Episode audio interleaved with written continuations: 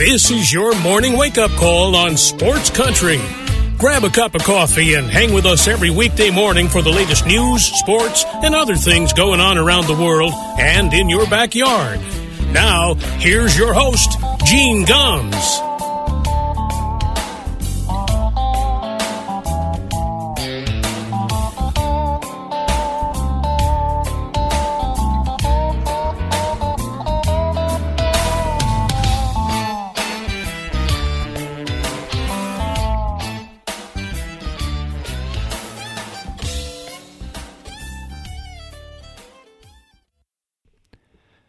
Well, good morning, everybody. It is six minutes past nine o'clock here in Hayesville, North Carolina. Welcome to a Friday morning wake up call here on Sports Country Radio. Once again, full disclosure, it's actually Thursday night in Hayesville, North Carolina, but Dan Zampano could not be with us live on Friday, so we are taping it on Thursday night, and we have lots to talk about. NFL playoff weekend. And Dan, I know you know going into last weekend, you're like, "Oh, it's the best weekend of the year." I am so excited. So tell me, buddy, after your 0 6 performance on the Sunday card, are you still excited? Yeah, because that weekend's over. That's why. I mean, goodness, you could you couldn't have a worse weekend for me. But I'll tell you what, truly, truly, this is my favorite weekend of the entire year because you have a great slate of four games, four of the four of the four best teams in each conference. No ifs, ands, or buts about it. There's no, you know, fringe playoff team that didn't really belong, which obviously we saw a lot of that last week. Um, but it is the best of the best, the creme de la creme for the right to play, for the right to play for the Super Bowl. Well, let's uh, let's start off talking about last week, and we might as well start with the one that must have broken your heart the most, and that, of course, was mm. the Patriot game. Look, I am not surprised that they lost this game. And, and, look, I know when you picked that game here last week, you were still, you know, you picked the Patriots, but your heart wasn't really in it. I mean, I mean, I could tell. No. You know, no. and and I so I'm not surprised that they lost. What surprised me, Dan, was that they were uncompetitive. This was never a game. It was like they didn't. The defense didn't show up. I can't look. I can't blame this necessarily um, on the Patriot offense, and I and I didn't think Mac Jones was that bad. I mean, one of the interceptions he threw was like an All-Pro play uh, for that to even be an interception. I can't, so I can't even blame him. I blame the defense for this one because they put this team in such a hole that the Patriot offense couldn't really stick to any kind of a game plan. They had to throw that out the window uh, by the end of the first quarter. Mm. Mm. Yeah. I mean, it's tough to go into that game and go into that environment, and you have all the hype around you, and you're playing the Bills, and it's a revenge spot, you know, and you know you're probably the underdog going into that environment, and you kind of walk around and you just get punched right in the mouth and it was it was stunning that the response was a Mac Jones drive that looked promising, but it also seemed like it was pulling teeth, pulling things out of your keister to get response on that first drive, and then the interception, like you said, was an unbelievable play. So you know, does it hurt? You know, I think I'd rather get beat that way than than lose it in a heartbreaking fashion in some in some instances because at the end of the day was the Patriots just didn't have the horses. They looked old and slow.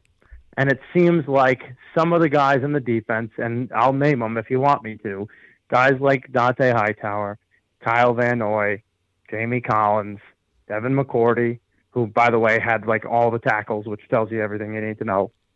Uh, seems like a lot of those guys probably need to be put out to pasture, and a new crop of of a new generation of Patriots has to come forward. It's time to turn over the leaf of that defense. As good as they were for a lot of this season, uh, you're telling me that you're the Patriots defense gave up the first perfect game to an offense in what? What are you talking about? 80 years? Yeah. I mean, it's just it, it boggles the mind. And credit to the Bills, I will give some credit to them, but I think it has a lot more to say about the Patriots defense being old, slow, and too scheme specific, not diverse enough they just don't have the horses to be able to compete with what they have right now. So, explain to me how a team that was as bad as they were last year, okay? They turn things around this year. They get to the playoffs, and yet Patriot fans, despite the turnaround, when it was all over, mm-hmm. there was a lot of grousing. There wasn't a lot of, hey, it was a great season, man. I am really happy that we got there and, you know, we're relevant again. You know, no more Cam Newton. There was I didn't hear a lot of that. I heard a lot of fire everybody. That's what I heard. well, fire everybody is excessive, but I would say this. I think it was a lot of excitement around this rookie quarterback that he could pull something special and that the defense would find a way – to rise up, and it would be Belichick again in the playoffs. They're they're unbeatable uh, in that spot, and yet here we are. And you know, I think a lot of the hype got really taken. A lot of air got taken out of the balloon, is what I think for a lot of New England. You got to remember, Gene. I mean, the standard has been for 20 years championships, championships, right. championships. So getting to the playoffs as as good as an accomplishment as it is with this roster, if you look at it from the outside, on the inside, getting to the playoffs is not is not the goal. That's just not it. Like it has to be win a division title, play in the AFC championship game. You know, give yourself an opportunity to do that. Which I agree with a lot of that. I mean, any fan base that should be that should be the goal to give yourself a chance to play for a Super Bowl. And uh, but it's going to take steps in the long run. I think the Patriots are in the right direction, but I still think that there needs to be better player development still going on instead of keep retreading these guys year after year after year that have gone by Super Bowls past. You know, it's it's time. Uh, you know, so Mac Jones, the bright, the, the future is bright, but I do think that I think Patriots fans are certainly justified in saying not fire everybody, but, but just by saying yeah. it could have been a little more. Like we could have been a little more a, a little farther along than we thought. And now, and word comes down, of course, that uh, uh, Jerod Mayo is being talked about as a possible head coaching candidate. Um, uh, you know, and uh, another team has uh, asked to talk to the Patriots about a general manager position. I mean, so there may be some changes in the coaching staff next year. One of the other changes that a lot of people were calling for immediately uh, was was uh, everybody wanted Bill Belichick's son run out of town on a rail as if somehow he was responsible for this. I mean, so there could be some changes in that coaching staff as well next year, and maybe that's not a bad thing either. Let me ask you a question. Yeah, go ahead. How does Gerard? How does Gerard Mayo get all these looks at was, by yeah, by I, NFL teams? You tell me. I, I, how, what has he done? Yeah, nothing. I mean, I, I, this is this is Belichick political power, is what it is to me. Uh, you know, like this is like running, you know, the the Iowa caucuses. That's basically what this is. We talk about this all the time. Every time we right. we come up with coaching coaching carousel, it's not about selection, it's about election, right? Right. That's what it's all about. And, you know, with Mayo, the rumors are that he might be a favorite to nail the Texans job, considering the uh, Caserio connection down there. I would have thought Brian Flores would have been a great spot candidate for that job. He's a great candidate for every job, but like that seems like a really good marriage between those two. Um, you know, I don't know the status of Mayo, but if you look at the Patriots, I mean, are there any assistants on that staff outside of Josh McDaniels that you'd be willing to hire for your head coach? Not me. I mean, yeah. no. Right. The answer is no. Like, they, we're not a well coached team this year. Um, obviously, Belichick is running the organization, but in terms of the underlying people there, outside of McDaniels, there's nobody on that team that I would want to hire. None. So to me, I, I don't see how you can look at that and say Gerard Mayo, NFL head coach, never been a defensive coordinator, never. I mean, where's the experience of some of these right. guys? You know, it's like it's like you know, like like there's other guys too, like Jonathan Gannon and the Eagles defensive coordinator. Been the Eagles defensive coordinator for what two years? Right. I mean, like it's amazing how young you can be and how fresh, and people just want young, fresh guys, and they don't look at you know philosophy and the whole overarching arching picture of how to run a uh, how to run a franchise. And it's it's going to be quite an interesting carousel. I don't see how Mayo gets the job, but maybe with Caserio really running the show down there, maybe he does. Well, the other guy that uh, to be rumored to uh, is he's at least going to interview for a couple of jobs is their director of scouting, Eliot Wolf. Um, he already met uh, mm-hmm. with the Bears, and supposedly he's meeting with the Vikings this week as well. So uh, for a general manager position, so uh, you know he's a guy that's been a guy of invaluable to to Bill Belichick with, with scouting. I mean, is that is that a guy that the Patriots can afford to lose?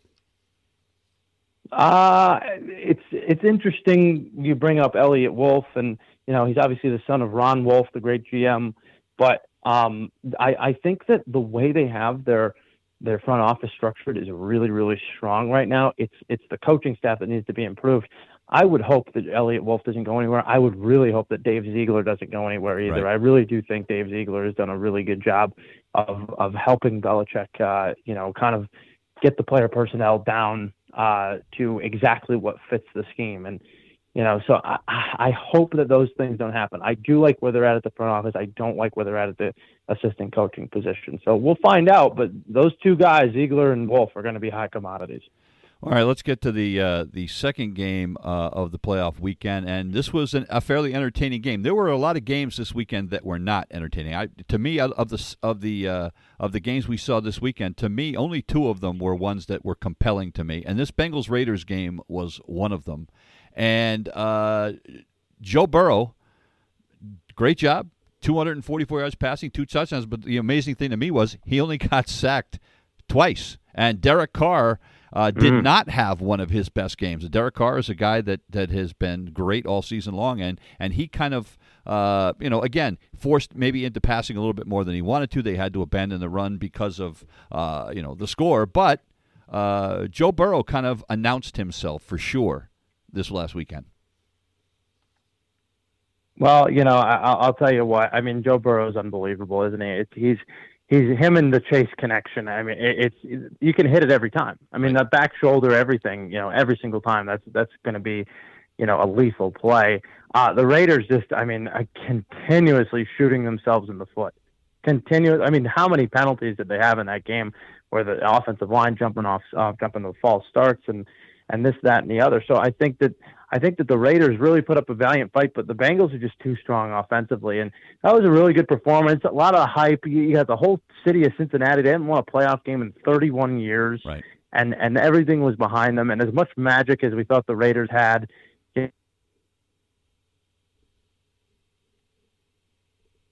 Cincinnati is got to kind of worry this week because they do lose Larry Ogunjobi, one of their best defensive tackles in, right. in the run stopping game. So that's certainly a concern against a team like Tennessee. But you know, as far as as far as the game goes, there, yeah, they they outclassed outclassed the Raiders. Even if you do get maybe a a whistle in the middle of a play for a touchdown, what are you going to do? You know, I mean, that's right. not why they it's not why they won the game. I mean, they they really just from start to finish kind of executed the game plan the way they wanted to. Yeah, except that that whistle uh, may have cost that officiating crew a chance to win uh, to to work any more games in the playoffs.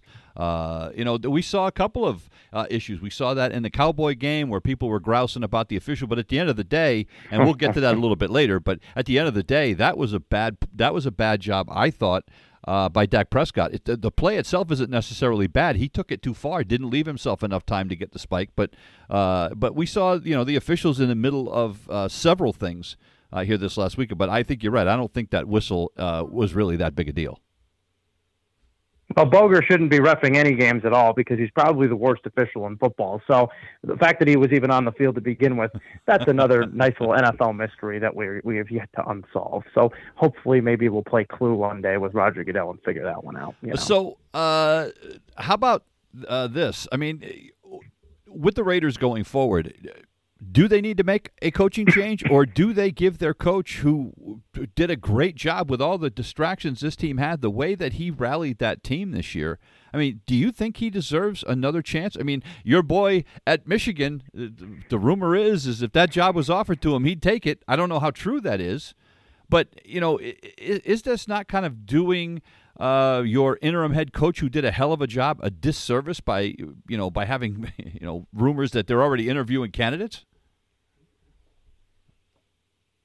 I mean, how many times have we seen the interim head coach of a team really get the job? Not often. You know, right. I mean, And and, and grant granted, you know, I get it. You get got them to the playoffs and this and that. It's not going to happen. Rich Bisaccia is a great human being and a great coach, good at what he does. I think he should definitely stay on the staff because I think the, the, the players really really like him. Mm-hmm. But if you can get Jim Harbaugh, I mean that's you know it's a no brainer. You know, ob- obviously, and and and judging by the fact that they also fired uh, Mike Mayock right. earlier this uh, this week, I think it's a wholesale change in Vegas, GM's and they're gonna, gonna they're gonna hire somebody with a huge personality that makes that that makes going to make all the decisions, and Harbaugh fits the bill. All right, let's go to uh, the next game, and again, a uh, not an entertaining game. The uh, the Tampa Bay Brady's uh, w- with an easy 31 to 15 win. Uh, the, the, Eagles get their 15 consolation points uh, in the fourth quarter. My question to you is this: and I know Tom Brady is Tom Brady, and I know Tom Brady calls the shots.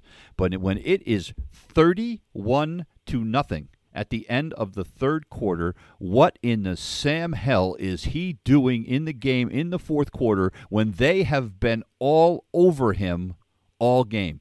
I, you know, this is a case to me where the head coach Bruce Arians needs to step up and say to Tom Brady, "Sit your ass down. I don't care if you want to play."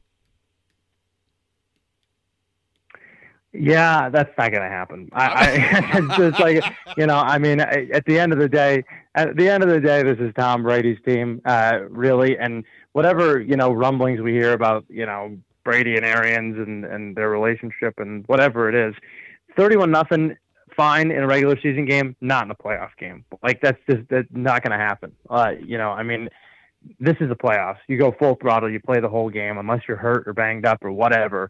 He's playing um, the more reps he gets, the better he's going to be for the next week. And he's you know, 44. you can run the football, have him in the game. This is Tom's team. He's the leader of the team. I get your sentiment. I understand it, but at the same time, um, you know, I don't think it really, at the end of the day, is is a huge factor. Considering they're probably not going to put him in that position to get hurt too much in, at the end of the game. Uh, all right, I, will all right. I'll give you that. Uh, so the Eagles, uh, who had a great run, uh, get bounced and I guess you know uh, this is uh, this is probably the way to handle it. I mean, you have to give the Eagles credit for this. They have already said that Jalen Hurts is their starting quarterback for 2022. Uh, Howie Roseman came out and said that this week. He doesn't even want to. He doesn't even want to deal with the the speculation that would go on in the offseason. And I, that, that's the right move, is it not? Yeah, I mean, I think so. At least at this point, I think they can address it a, a little later. But you know, they are going to have to address it at some point. What's the move? I mean, is this your identity? Is this what you want to do as you go forward into the into the into the next generation here of, of Philadelphia Eagles? Is Jalen Hurts going to be your guy to lead in some type of way you know, a, a, a kind of college style offense. And I, I am interested in seeing how that is. The Eagles got to improve their defense. I mean, their defense stinks. I mean, does it, I mean, they are an absolute sieve in the secondary. Yep. They can't they can't cover anybody. But as far as their offensive identity goes, do you keep Hurts? Do you try to maybe make a move for Russell Wilson, who says he wants to, you know, explore options? Are you going to draft somebody? You know, like you know, I know I, I, I'm down here at Liberty. There's a kid Malik Willis that very similar skill set to to, to Jalen Hurts. You know that that's going to be a first round pick. You know, I mean, you, you got to think about these things with Philadelphia, and they're always not afraid to you know be kind of on the cutting edge of offensive philosophy. So we'll see. I'm I'm certainly interested in what direction they go. All right, uh, the next game, and this is the one that uh, probably the most drama of the weekend, and that was the 49ers Cowboys game. And it looked like the 49ers had this well in hand.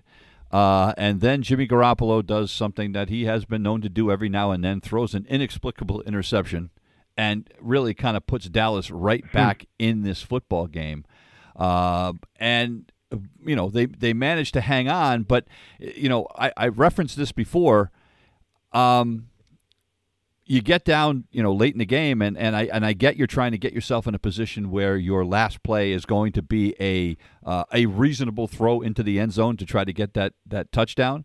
But Dak Prescott really is the one that blew this here, is he not? I mean, you know, look, I understand you want to try to get you know maybe another 10 yards get yourself closer you know instead he he ran about 20 yards when he probably should have stopped and gone down they would have had a, a, chance there but this is really you know Dak Prescott wants to blame the referees but to me this is on Dak Prescott Oh, how about them Cowboys, right? I mean, this is just so typical drama at the end of the day for them. Uh, drama, drama, drama. I, I talked about the Raiders having penalties, penalty issues. Yeah uh, the Dallas Cowboys, Jerry Jones should open a laundromat down there. I mean, it really should. I mean, 14. they love the laundry, don't they? I mean, they love it. Yep. So, I, I to me, they can talk about the, the, the officials all they want to. What are you going to complain about the officials that they gave you six false start penalties? Right. or maybe it was Randy Gregory at the end of the game, you know, just randomly hugging an offensive lineman. Yeah, I mean, are you going to complain about those too? I, I mean, what a joke! The franchise that has more talent than anybody, more money than God itself. You know, I mean, like, and, and you're going to complain about that? Right. That that is a complete joke. And listen, the Cowboys are a playoff uh, clown show. They're a playoff circus. That's what they are. They have all the talent. They go through the regular season fine. They hype up their fans, and you gotta you gotta just uh, love watching all the fans just tears. Save your tears, folks. Save your tears because there'll be more where that came from. As long as this guy is running this organization, it starts from the top top down, and that's really what it is about. So you know, you want to complain like it's 1970 and complain about the officials screwing you out of a game, go for it. How about next time play better run defense? How about next time don't commit 14 penalties? You know, play a little bit more sound. They tried to give you the game, Jimmy giveth, and you don't take it. And guess what? To me, it's a fireable offense by McCarthy about how he coached that game. Yep. Punting in the fourth quarter like that, Right. uh, doing the fake punt and then getting the false start at, at, at, uh, right off of it. I mean, so many just clueless, clueless things by McCarthy, and that was the one downfall that I thought the Cowboys might have. They had everything they needed except for a head coach that could play situational football, and it cost them in the end. Well, the the other uh, criticism that has been leveled this weekend, I, I and I believe it was, I think it was Troy Aikman that might have leveled this, and that was basically that what were the Cowboys thinking when you have a weapon like CeeDee Lamb, and he was the invisible man for 60 minutes. He had one catch the entire game. Yeah, I mean, uh, case in point. I mean, the 49ers actually did a really good job of taking that away and then getting the pass rush early in the game. Yeah. But when Bosa went out of the game, Right. I thought that really kind of changed a little bit of momentum for them. And then obviously the interception really changed the momentum of the game because it was over until Jimmy threw that. So, Right. you know, I, I, to me, you know, you take away a guy like CeeDee Lamb, guess what? You still have Amari Cooper. You Right. still have the tight ends. You still have Zeke Elliott. I mean, run the football. I mean, get back to doing that. You know, I mean, that's what won you a playoff game a few years ago was was being able to run the rock, defend the run. I mean, how long have I been saying that thing? You know, so it's it's uh, that's what San Francisco does great is they they don't let people run the football and they are really good at running the football and making everything look the exact, uh, making all the formations look very complicated, but running the same exact play is what Kyle Shanahan's bread and butter is. It's incredible how they do it. So you know, that's the difference. That's the difference. The 49ers are on the cutting edge, and the Cowboys are stuck in 1990, still drilling oil that's not there. I- can't remember a season with Zeke Elliott where he had as many. Um, I don't want to call them subpar games, but games where he was never a factor, and this was one of those games. But there's been a lot of times this year that the Cowboys and Zeke Elliott uh, have not been able to run the football, and that's there's to the point where there's a lot of Cowboy fans saying that maybe Pollard needs to be your number one option now, not Zeke Elliott. Yeah, I mean they can say that, but you know, I mean, uh, it, it's Zeke. The reason they say that is because Zeke Elliott's overpaid. Like Well, obviously, yeah. you know, you got to play the guy that, that's getting paid, right? Right. So you know, I mean, it, it- Tony Pollard might be a, a great talent, but I don't think Tony Pollard is going to carry the ball 25, 30 times a game. Like it just, to me, it, it consistently over a period of a season. You know, Zeke is one of those guys. So it's just a matter of not utilizing them correctly, and we'll see. I, I listen. There's going to be a lot of changes in Dallas. They're probably going to lose Kellen Moore. They're probably going to lose Dan Quinn. You know, and Dan Quinn did a wonders for their defense this year, wonders for them, and he'll probably be a, head coach somewhere. So, you know, we'll see what happens. But I am very interested. It is a power struggle that is going to be fun to watch play out. Uh, you know the the one thing I before we move on to the next game, I just I get a kick out of social media uh, when the game is over, and as bad a season as the New York Giants had, you would think they won a playoff game simply because the Cowboys and the Eagles both lost on the same day. Oh, Well, how nauseating are those? They're almost as bad as the Jets fans trying to talk crap about the Patriots. Yeah, I know. You know, I mean, it's it's it's nauseating. It's, Right. it's it's it's it's like calling. There's a guy shouting from the basement, just telling us all what to do. Okay, and it's like, okay, well, uh, what do you want me to do there? The, the sky is falling, Chicken Little. I'm sure. Yeah. Uh, all right, let's get on to the game, the night game on uh, Sunday that was not a game. Uh, and Patrick Mahomes was as pretty close to perfect as you can be. Um, you know, I mean, he did throw an interception, but I mean, he was really, really good. But my, the Pittsburgh Steelers, Dan, actually look like maybe they hadn't practiced in a month. You know what I mean? I mean, I have never seen, and look, I know Ben Roethlisberger's old, and I know it was his last game, but the number of wrong routes that it seemed people were running, or the number of misreads that Roethlisberger, I mean, it was unbelievable. Their offense, to say it was inept, might be the understatement of the year. Yeah, yeah. They they they were they were like a you know rolling the tires in the mud after a rainstorm. I mean, it was not. It was pretty bad. It was pretty bad to watch offensively. Defensively, in the first half, they looked outstanding uh, until the last like five minutes of the first half. Right. They were incredible. I mean, I, I I could not believe how many times they were stopping the Chiefs in the beginning of the game. But you know, you can only give Patrick Mahomes you know so many chances. You got to press the press the press the gas on and there was no car there was no gas in the car i mean there just wasn't any gas in it you know so at the end of the day um ben's a great player over his career but that was really abysmal. That was incredibly abysmal. I mean Diontae johnson dropping balls and you could never get najee harris going and ben just overthrowing guys by 20 yards. Imagine that ben overthrowing people at his age. But you know i would say i would just say you know i mean mike tomlin did a hell of a job getting them to the playoffs at all but they didn't belong. And and the Chiefs made them look like they didn't belong. And you know that's the way the Chiefs make most people look in the playoffs. So it's it's not really a, it's it's you know if you're a Steelers fan, I can understand you being like, hey, I can't even believe we made it here. So Right. good show, guys. Um, and now, of course, the questions begin in Pittsburgh. In what do you do about next year? You know, is it Mason Rudolph?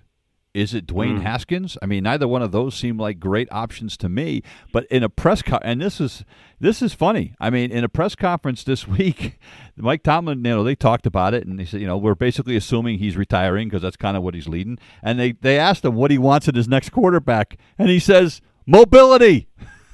So, and I mean, and let's face it, he hasn't had a mobile quarterback as long as as long as Ben Roethlisberger's been in the league. So it's kind of like, okay, I've had enough of this, you know, stand still stuff. We got to get somebody, and, and I mean, it is kind of the way the NFL's going right now with the more mobile quarterbacks, which is one of the reasons why I think the Eagles are going with Jalen Hurts. I mean, look at you know look at you know what Josh Allen's been able to do with his feet, and you know he's just one example. But uh, you know what do the what do the Steelers do? I mean, they they did they did nothing as far as uh, you know getting an heir apparent to Ben Roethlisberger, and now they're stuck.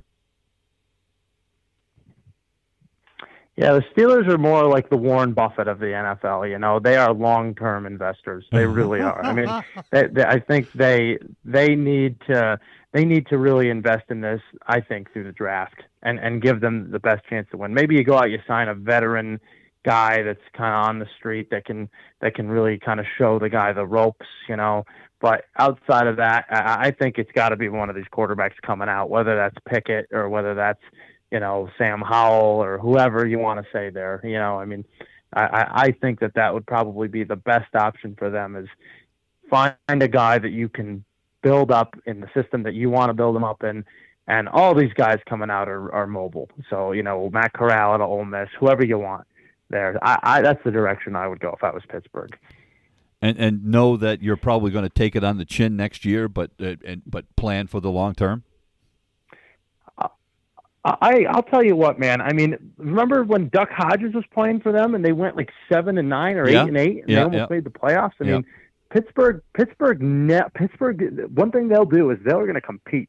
They're going to compete hard. So, you know, uh, listen, they may not make the playoffs, but they're certainly going to be a team to be reckoned with. I think. The final game of the weekend, another disappointment, and there's no other way to put it. But the way that the Arizona Cardinals finished up this season is mind numbing.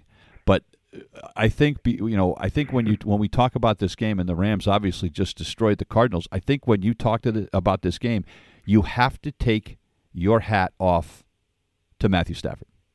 Yeah, I mean you just do. I mean this is a guy that hadn't won a mm. playoff game in his career, and he was uh, pretty damn good. Uh, and uh, you know and they, they were still able to run the ball a little bit, but I think you have to tip your cap to Matthew Stafford and, and, and well, as well as obviously the coaching staff, but that was just a clinic on Monday night. Yeah, yeah, that was impressive. I mean, look, Matthew Stafford, God bless him, getting his first playoff win. Congratulations. I thought Odell Beckham was outstanding in the game. I mean, he really he showed Finally. up. Uh, it was I think he was just making up for all that that whole boat trip. It was like five years built up energy, and he, he finally made up for it. So you know, it was it was it was good to see that. But uh, especially watching the Giants fans cry on Twitter. But um, you know, I think that uh, I think that the Rams really dominated this game with their defense. To me, I mean, they just got after Kyler. Kyler looked well. There's no way to put this, but he looked small. You know, I mean, yeah, that's just yeah. what he looked like. Um, and and you know, uh, with the pressure that he got put on, I thought the greatest line of the night was the first funny thing Booger McFarland ever said. what in the Carson Wentz was that when he threw it and tried to avoid the safety and it threw a pick oh, six? I mean, yeah, it was it was pretty incredible. So, yeah, you know what that looked like? That looked like like me in a backyard mm. flag football game. That's what that looked like. I don't want that image in my mind. it would make me sad. Uh, you know, I'm no offense, but but, uh, but uh, you know, I mean, look, the Cardinals got to figure out a way, and Kingsbury's got to figure out a way. And I don't know if he can, but he's got to figure out a way to get his team to be able to make it through the whole season. You yeah. know what I mean? Yeah. I mean, he's doing it backwards. He's doing the backwards Belichick. You know, you know how Belichick's trying to figure out his team in the first three, four games of the season, five games of the season, and then they make the adjustments. Kingsbury's balls to the wall, just going crazy, and by the end of the season, his team's either injured, gassed, or you know, completely out of the scheme, and they've been figured out, and people figure them out he has to find a way to not show all his cards in the beginning of the year so that he can adjust to what teams are really doing to what he wants to do. You know what I mean? And yep, yep. and, and he, he needs to step by step plan and, and and that's not working for him right now. And if he does it again, I'm telling you, especially in this division, uh, he could be, you know, next year if they don't make the playoffs, he's going to be a hot seat candidate. Wow, this is a guy that this is a guy that everybody was saying, "Hey, this guy's going to be the coach of the year," and he could be an 0 and 4 start away from uh, looking for a job. Don't be surprised. Well, nothing, nothing in the NFL surprises me. You know, there was uh, one thing I, I, I forgot to get to, and that was at the end of that Cowboys game, and and it was in the post game press conferences and uh, I have to bring this up. I mean, it's it's it's it's kind of ridiculous, but uh, Dak Prescott, you know, is, was asked questions about. You know, he found out that fans were throwing stuff on the field, and that they were throwing them at the officials, and he said, and I still can't believe he said this. He said, "A credit to the fans for doing that." I mean, that has to be one of the single dumbest things that anybody has ever said in a press conference. Yeah, I mean, misery breeds company, I guess. I mean, I, I don't know what. I mean, that's just as a leader of the team, as a leader right. of the team. I mean, how can you say something like that? I mean, in, in a press conference, to have some some class, to have it not not even be you, you. I don't have a problem with criticizing the officials, but doing it in such a way where it's just you know fans are throwing garbage at them and and you find it just acceptable I mean, the, that that's your that's your typical, you know, high society. Like we can do what we want, Dallas team. That's why everybody hates Dallas. That's why everybody hates the Yankees. That's why everybody, you know, hates the Lakers. It's it's it's the nose in the air. We are flash, flavor, sizzle, but we actually never do anything when it counts. uh, all talk, no action. Typical Dallas Cowboys. How does Dak Prescott, and I know we apologize and I don't care, but how how does Dak Prescott not get fined for that? Oh, I think he probably will, and he'll blow it over, and they'll move to next season, and nothing will change. They'll speak, have the same thing. Oh, speak, they'll win the division by default, and and and uh, and, and then they'll probably lose in the playoffs. Speaking, you know, because they have more talent, but they have no culture. Speaking of fines, Bruce Arian got fined fifty grand because uh, he smacked uh, Andrew Adams upside the head for drawing a penalty. Uh, you know, I, look, two things about that. Number one, I think that's stupid, the, the fine. Number two, coaches have been smacking players in the helmet since time immemorial, and and, and to me, it's not. That's not assault. You know, I mean, he's got a helmet on. You're not out there trying to hurt somebody. You're just trying to say, "Hey, dummy." You know, it's no different than if you you you, you, you grabbed him by the shoulder, you clapped him on the back. It's just, uh, you know, to me, that's just, uh, it's just the NFL making themselves look kind of foolish. I really just, it, to me, and, and maybe maybe some of this is an overreaction to what happened uh, you know, the previous week with the, you know, running off the field and saying, you know, I'm hurt, goodbye. Uh, you know, maybe it was a, a, reaction to that, but still, you know, mm. to me, mm. it just seemed dumb. Yeah, I mean, in the pros, I can understand it. I think when you get down to the college, high school level, you know, it gets a little bit much. But it, it, when you're in the pros, you're Arians. Like Bruce is just never ever held back about how no, he feels for and anything. Yeah, clearly he wasn't feeling well at that moment. so you know, I think uh, I it, it did it did make me chuckle. It did make me chuckle. I will say, I'm like, oh my god, you just slapped the guy in the head. But uh, you know, he's probably going to get fined for that at the end grand. of the day, and you know, I think he's he's willing to take it. You know, I, look, the, we know we're in the the no fun league. You know how it is, Uncle Roger's neighborhood. I mean, we keep it nice and neat, white picket fences, what 2.5 kids, however you want it. I mean, that's the way they want it. There's no room for you know any uh, outsiders, if you will. So you, you get out of line, you get the boot uh, I, to me, I, I, it, it didn't really affect me. I didn't have a problem with it. it. It's something that I hope that he doesn't do on a regular basis, but you do it once in a blue moon. It's like, ah, yeah, I know, I know, you know, type right, of thing. Right. Well, fifty grand is a big fine, and that that's what they levied on him today. So. Uh, you know, I'm sure that mm. uh, you know he'll move on again. He'll move on from that. It's just to me, you know, the, we have, you know, I'd be more worried about what Dak Prescott did than what Bruce Arians did. And yeah, Bruce Arians is the one that's getting the big headlines, and there's been no talk about uh, about disciplining Dak Prescott for. You know, I, I, don't want to say he's inciting violence, but he's basically saying, eh, know, hey, they had it coming. Kids, violence is not the answer. No, That's all I can. No, say. no, it's not. All right, let's move on to this week's games. And these are look with the exception of one game. And I know we're going to have you. I'm going to have you pick these games. I think one of these is going to be an absolute blowout. That's just me. But we'll get. I'll tell you when when we get to that wow. game. I'll tell okay. you which one. All right. All right. Let's start with number one. This one I which can't. Which one could it be? I can't wait for this game. Uh, the Cincinnati Bengals at Tennessee. Tennessee is a three and a half point favorite. Now they've had a week off. Cincinnati, uh, obviously uh, on a roll. Uh, how do you see this one? Well, I mean, you got to feel good about Cincinnati right now. I mean, they've really been just on a roll, like you said. I mean, they had the week off before. They come back after that week off. They play great against the Raiders offensively. Um, I, I do think, though, that the Ogunjobi injury to them is a tough one because yep the man is back. Number 27. Number what number is he? 22. I almost said 27. I'm thinking Eddie George. Number 22 is back in in in uh, in blue here, and and that's what's going to be a real problem for the Bengals. Is how on earth are they going to be able to stop Derrick Henry? I, I am. it's going to be so exciting to see him back on the field, considering that we haven't seen him in so long. Before he left, I believe if you look at the analytics, which I know you have of most fondness for yeah. yes, for in the history of anybody. Love it. Um, but the analytics said that he, they were sixth. They were sixth in the league in in rushing um, by the DVOA number, uh, and then after he left, they dropped to 24th. So now that he is back, uh, they have Julio Jones healthy. They have AJ Brown healthy it's going to be really hard to stop them on first and second down because first and second down is where they thrive and where the Bengals do not, and that can really help set up play action for Tannehill. Uh, I love the coaching coaching uh, advantage too. I, I just think Vrabel's got got his guys. He understands his guys. He wants to be physical. I do think that they'll try to force the Bengals to run the football more. The Bengals have been too reliant on the run as of late. I think that if they pass more and use that passing game as a run game, uh, it would benefit them more. but it's going to be hard with the leaky offensive line in Cincinnati and now the leaky D line going up against these really physical Titans team. I like the Titans here. I like the Titans to cover the three and a half as well.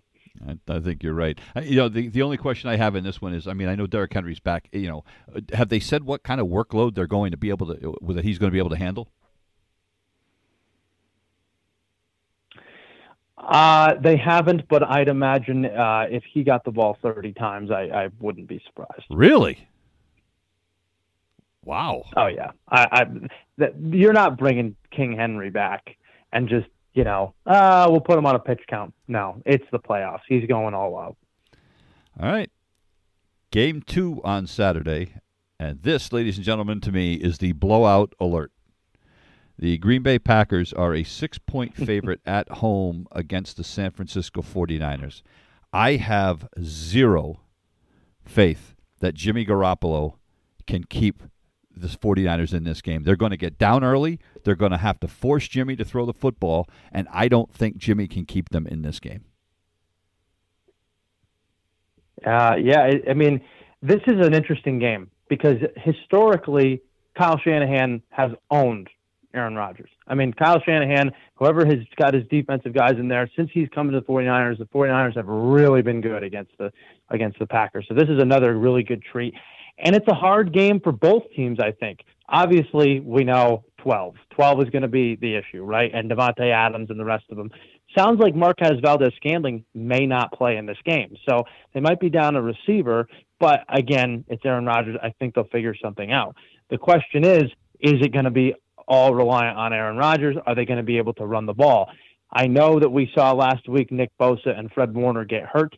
Sounds like Warner practiced today. Sounds like Bosa practiced today. I imagine they will both play in this game, considering that fact. Um, so, again, the, what the 49ers like to do best, they're built for the cold. It's going to be 10 degrees on Saturday night in Green Bay. Right. Uh, the frozen tundra, as they say. Right. So, to me, this is going to be a really tough game for, for uh, you know, it's a battle on the line. That D line versus the Packers O line. Is Bakhtiari going to come back? Packers O line has been decimated. But I'll tell you something, Gene. The Packers rush defense has been horrendous. 28th in the league in rush defense right now. And they're going up against the team that does it does it better than nobody, better better than anybody, you know. And and you know with Jimmy, I think that you know obviously with the weapons and Deebo Samuel and the rest, you know Aiyuk and Kittle, this team is going to be a really tough matchup wow. for the Green Bay defense. No. And it's going to really, again, have to come down to Aaron Rodgers. But I also think that it also comes down to special teams as well. These are the two worst kickoff kickoff teams. They give up the most yards of any kickoff teams in the league. Um, the the Packers are in the bottom ten of punt return yards given up in the league. I mean, the Packers special teams is horrific. But I'll say this: at some point in the in the uh, at some point in this playoffs, you got to find an upset. So let's take one. No, let's do the 49ers. No, no, 49ers against the Packers. I'm going to pull major upset in this cold. This team is built to beat the Packers. And you'll remember back in week three, they were not the same teams. The 49ers were very, very banged up, and they had the Packers on the ropes on a Sunday night, and they just left Rodgers a little too much time at the end of that game to win it. I think this time they finish it. I think the 49ers will beat the Packers Sunday, Saturday night. Packers by 17.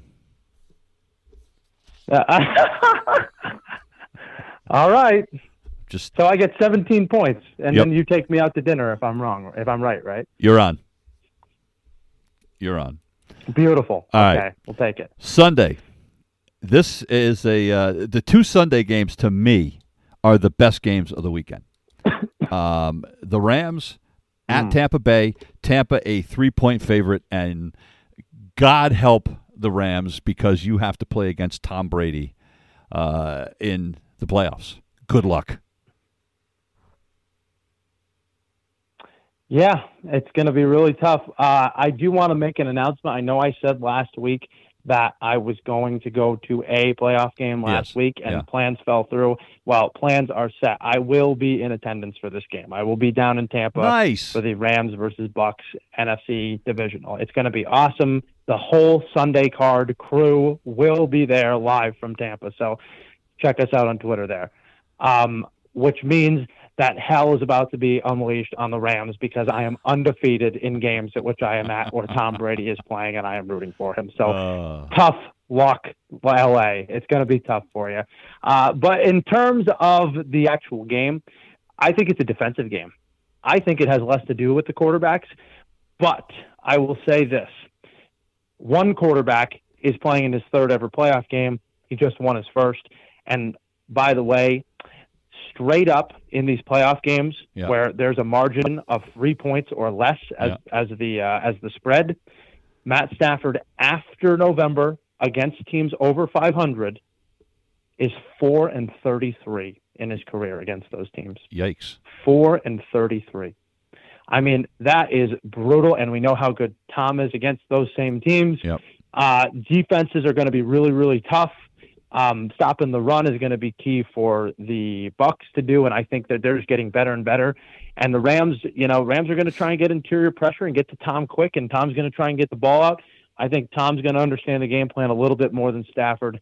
I do actually really like the Bucks here. They'll cover the two points, and I think they'll win the game. Yeah, are you at all concerned that uh, I mean, look, Brady got sacked four times last week, and are you at all concerned that the Rams are going to be able to mm-hmm. put even more pressure on him than the Eagles did?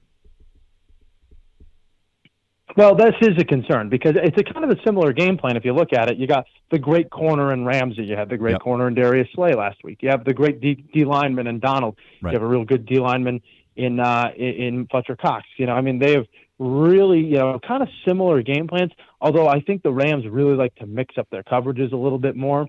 Uh, I would say this about the offensive line: if Ryan Jensen goes, and it sounds like he will at center, I think that'll be a, a definite boost. They need to get Tristan Wirfs on the field. I mean, I don't even know why they put him back in the game after he got hurt. The game was completely in hand. He gets hurt. They put him back in. He gets hurt again.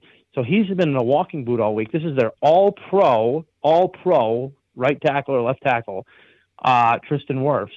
So, you know, that's a real concern for me is if he doesn't play. But with Von Miller coming around the edge, they're going to have to figure something out in that spot. I think the game plan has to be get the ball out to the right, to the left, the opposite side of Von Miller, and let's get it out quickly. Let's use those swing passes and, and use the running backs in this game too. Don't forget who's coming back in this game too.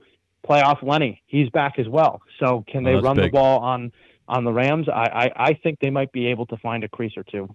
Yeah, and the way and, and Vaughn's been running the football well too, so to have both him and Fournette in there, that's that's certainly you know you know that and, and if mm. it's going to be a low scoring game, that could actually you know that could actually play in the Bucks' favor. It could. It could. Gio Bernard too. Look out for him to have a yeah. big day, and I think Gronkowski as a tight end is going to be really needed as well. Uh, all right, the game of the weekend. I mean, the shootout at the OK Corral. Uh, Josh Allen, Patrick Mahomes, Buffalo at Kansas City, Tomahawk chop, all that other crap. Kansas City, a point and a half favorite. Yeah, this is this is uh, this is like you know the battle of the ages here. This is one we've been waiting a year to see. You know, from last last AFC Championship game, and I know we got to see it earlier this year uh, in Kansas City, and you know, Bills kind of boat raced the the Chiefs out of their own building. But again, I think it's similar to the last game we just talked about. I mean, and and the one before that.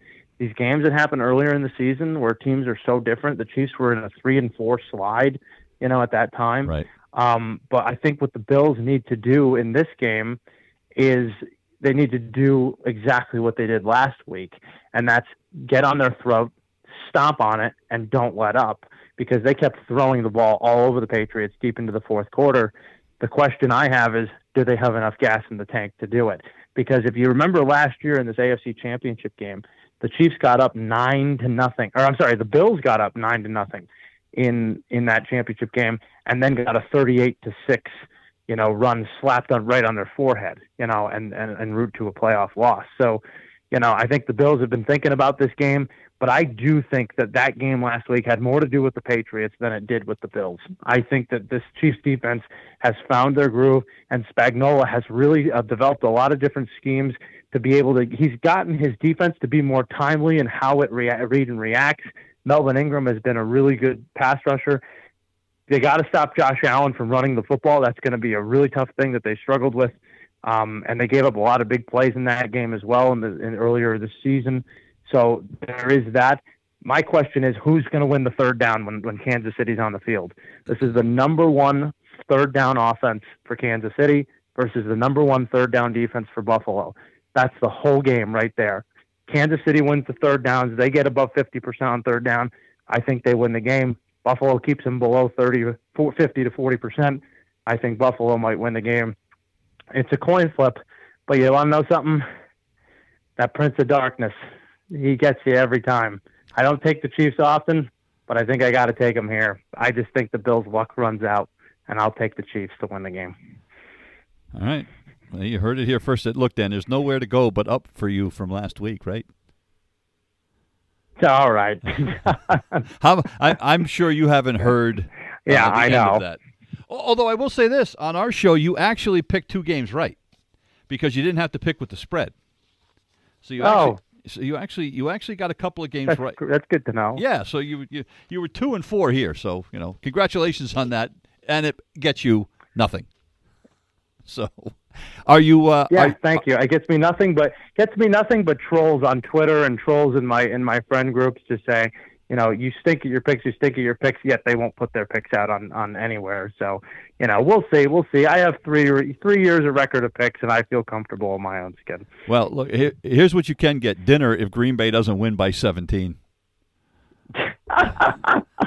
I'm holding you to that. that you know, we're I'm perfectly the fine with that. finest establishment in Hayesville. No, no, no. uh, Not. I'll drive. I'll even drive to you. That's how you know. I mean, if I if I take this one on the chin, I will drive to you to take you out to dinner.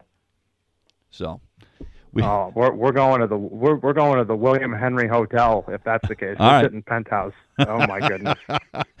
Listen, have a great time down in Tampa, my friend, and uh, we appreciate some time, and uh, we will look forward to the uh, the post mortem next week.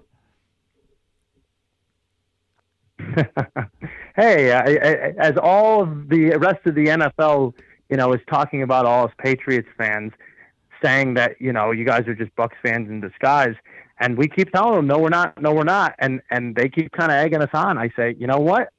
You get what you get. You want this, you're gonna get it now. So we're still alive, baby. Let's go, Brady. Let's go, Bucks.